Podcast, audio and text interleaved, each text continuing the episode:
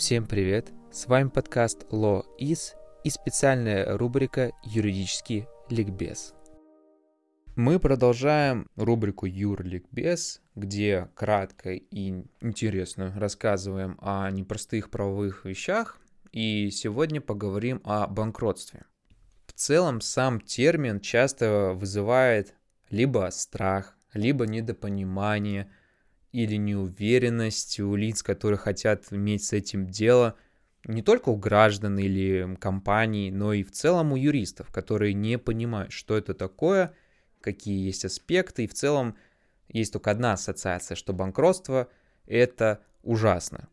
Но давайте сегодня разберемся, что это вообще такое и почему на самом деле для экономики и для многих-многих-многих это даже Круто. Что это такое? Если коротко, как мы постараемся говорить весь этот выпуск, это сама неспособность лица платить по своим обязательствам. То есть, если у компании есть долги, а денег на их выплату нет или недостаточно, то возникает момент объективной неплатежеспособности.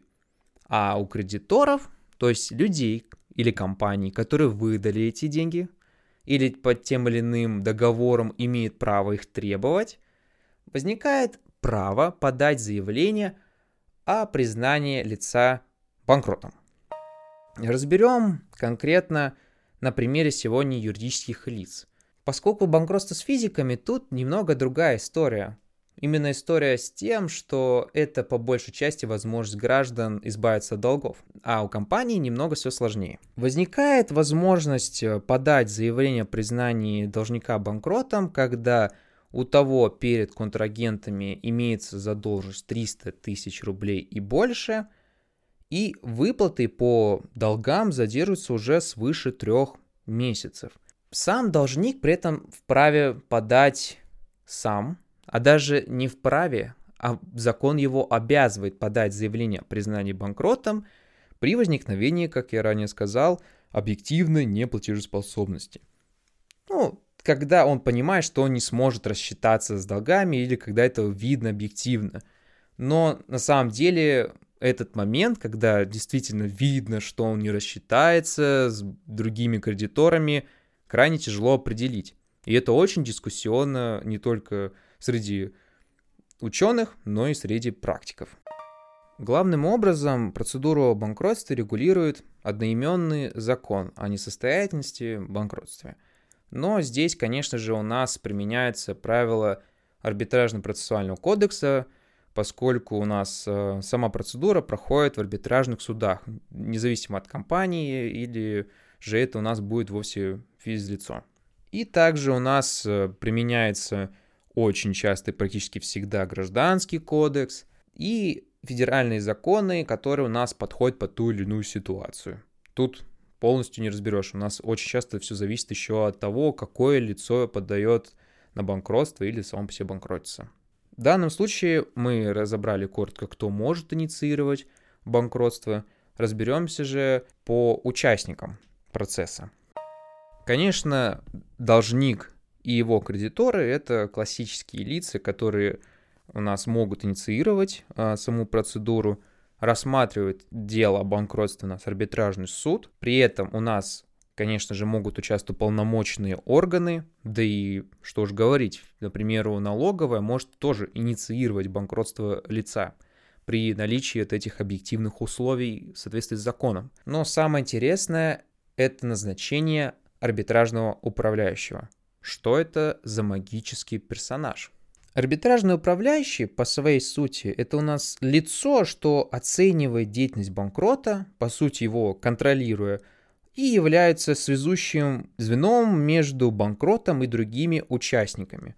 У него при этом есть и специальный статус, и специальные, соответственно, полномочия. И арбитражный управляющий должен состоять а, в соответствии с саморегулируемой организацией которая дает э, право сопровождать э, дела о банкротстве, если проще говоря. И арбитражный управляющий, да, действительно, он э, является лицом, которое контролирует саму процедуру и от деятельности которого зависит сама эффективность этой самой процедуры. Помимо того, что арбитражный управляющий у нас э, получает специальные права по контролю за деятельностью должника, ну, в зависимости от процедуры, которую мы еще разберем.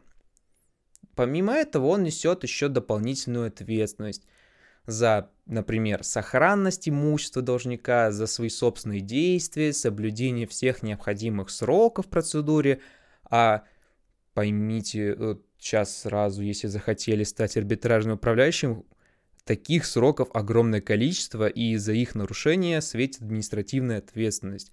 В случае, если там будет множественное нарушение, арбитражный управляющий вовсе может быть отстранен от дела и лишен статуса, а также нести ответственность материального характера, назовем это так. Поэтому арбитражного управляющего, по сути, можно называть таким предпринимателем. Он осуществляет предпринимательскую деятельность своего рода и несет за это соответствующий риск. И в случае успешной своей деятельности он получает установленное федеральным законом вознаграждение в виде ежемесячного э, вознаграждения арбитражному управляющему и процента от реализуемого имущества в одной из процедур. Но об этом мы сейчас поговорим. Какие у нас есть процедуры и как в зависимости от процедуры у нас называется арбитражный управляющий. Сначала у нас заявление подается в арбитражный суд указанными лицами. После чего суд рассматривает его и либо возвращает, либо принимает. Дата принятия заявления о банкротстве крайне важна. Немного рассмотрим это потом. После чего суд у нас рассматривает заявление по существу и вводит одну из процедур. В абсолютном большинстве случаев первой процедурой банкротства является наблюдение. Наблюдение – это процедура, при которой арбитражный управляющий у нас становится временным управляющим, получает возможность так или иначе контролировать деятельность юридического лица, а, получает целый спектр полномочий в связи с этим и в целом нас отвечает за то, чтобы имущество лица было сохранено, деятельность была оценена, в целом то, как лицо пришло к этому банкротству, было проанализировано на предмет, например, преднамеренного или фиктивного банкротства. Проводится в целом финансовый анализ очень подробный по лицу. И делается соответствующее заключение в конце этой процедуры. Можно ли восстановить платежеспособность лица или нет. То есть здесь у нас арбитражный управляющий, становясь временным, во многом получает полномочия генерального директора, ограничивая правоспособность э, самого юридического лица. И так же, как в абсолютном большинстве случаев у нас э, после рассмотрения заявления э, у нас идет наблюдение, так и после наблюдения у нас идет конкурсное производство.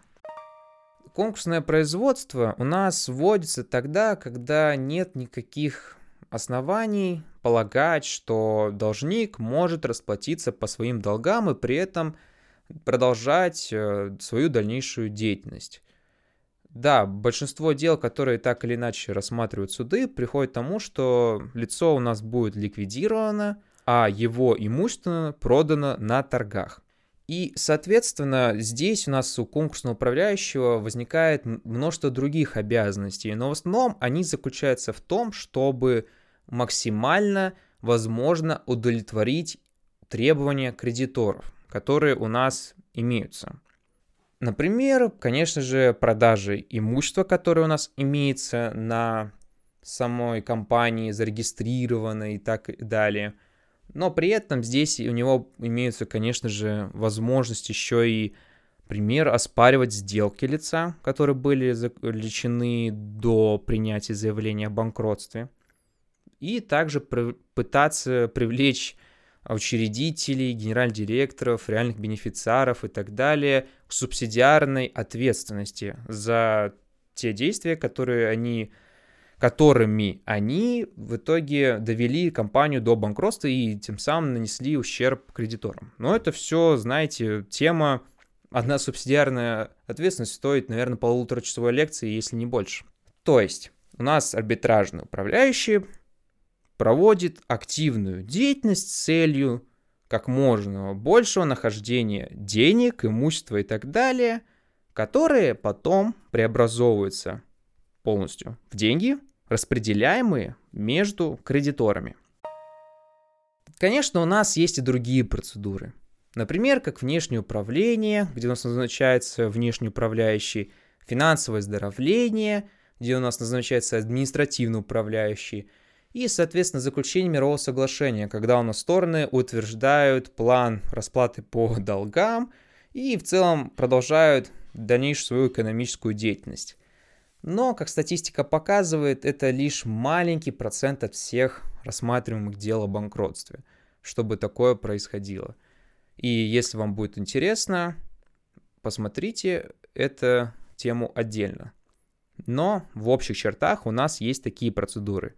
По окончанию конкурсного производства у нас, соответственно, может быть, конечно, ситуация, когда лицо рассчиталось полностью по своим долгам и может продолжать, в принципе, деятельность дальше. Но в большинстве своих случаев так не бывает. И лицо прекращает свое существование. Теперь немного затронем момент, связанный с тем, как кредиторы могут получить удовлетворение своих требований через процедуру банкротства. На примере, скажем, ООО «Ромашки». У «Ромашки» имеется три кредитора. ООО «Арбуз», ООО «Абрикос» и ООО «Гладиолус». У каждого требования к нашей ромашке бедной по 300 тысяч рублей. Соответственно, эти все требования, которые у нас имелись до даты принятия заявления о банкротстве, которые у нас успешно нас ромашка подала в арбитражный суд, они все подлежат включению в реестр требований кредиторов. То есть это список, если коротко говоря, который ведет у нас арбитражный управляющий, и заявление о включении в этот самый список у нас рассматривает арбитражный суд, где у нас формируется общая задолженность э, у лица и дальнейшая необходимость эту в целом задолженность погасить. И у нас, например, имеется задолженность 900 тысяч, но арбитражный управляющий, например, может оспорить а, задолженность у одного лица там 300 тысяч. Нет, она там не такая, уменьшаем там до 150. Частично уменьшили, получаем 750 тысяч.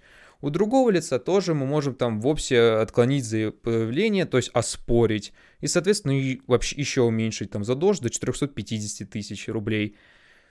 То есть э, арбитражный управляющий может это все оспаривать и, соответственно, уменьшать требования кредиторов. Поэтому очень важно уметь работать с арбитражным управляющим. И после того, как у нас имеется вот это требование в размере 450 тысяч рублей, оно подлежит уже удовлетворению в рамках, к примеру, реализации имущества должника. Ну, то есть мы собираем все-все-все, что у него есть, продаем это на торгах, условно получаем 200 тысяч рублей.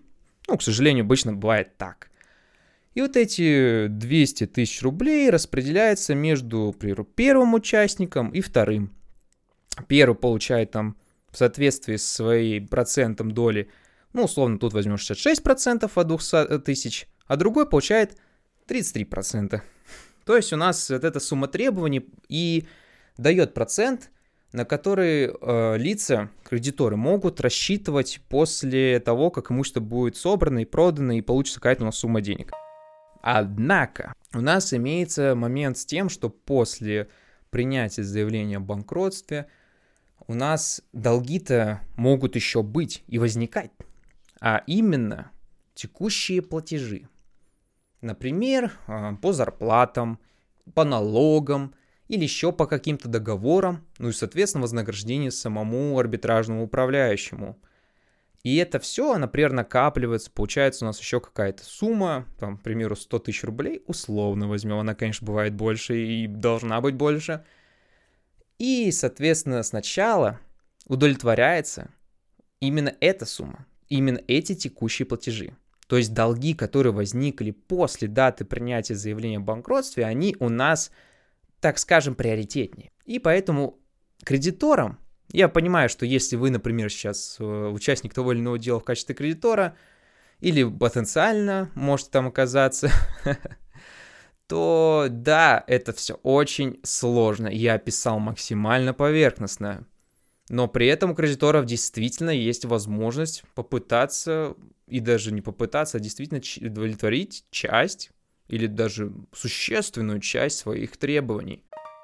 Поэтому, подытоживая сегодняшний выпуск и в целом говоря о крутости банкротства, как видите, да, процедура такая рабочая, во-первых, уже не один год, которая позволяет компаниям с долгами э, спокойно ликвидироваться через нее, либо неспокойно, в зависимости от того, как пройдет сама процедура. Тут очень много сложностей возникает в связи с компаниями, а кредиторам, соответственно, при хорошей эффективной деятельности арбитражного управляющего или нанятых юристов – позволяет так или иначе удовлетворить а, свои требования. Хотя бы часть. В большинстве так оно и выходит, потому что полноценно удовлетворить свои требования через банкротство, ну, это редко.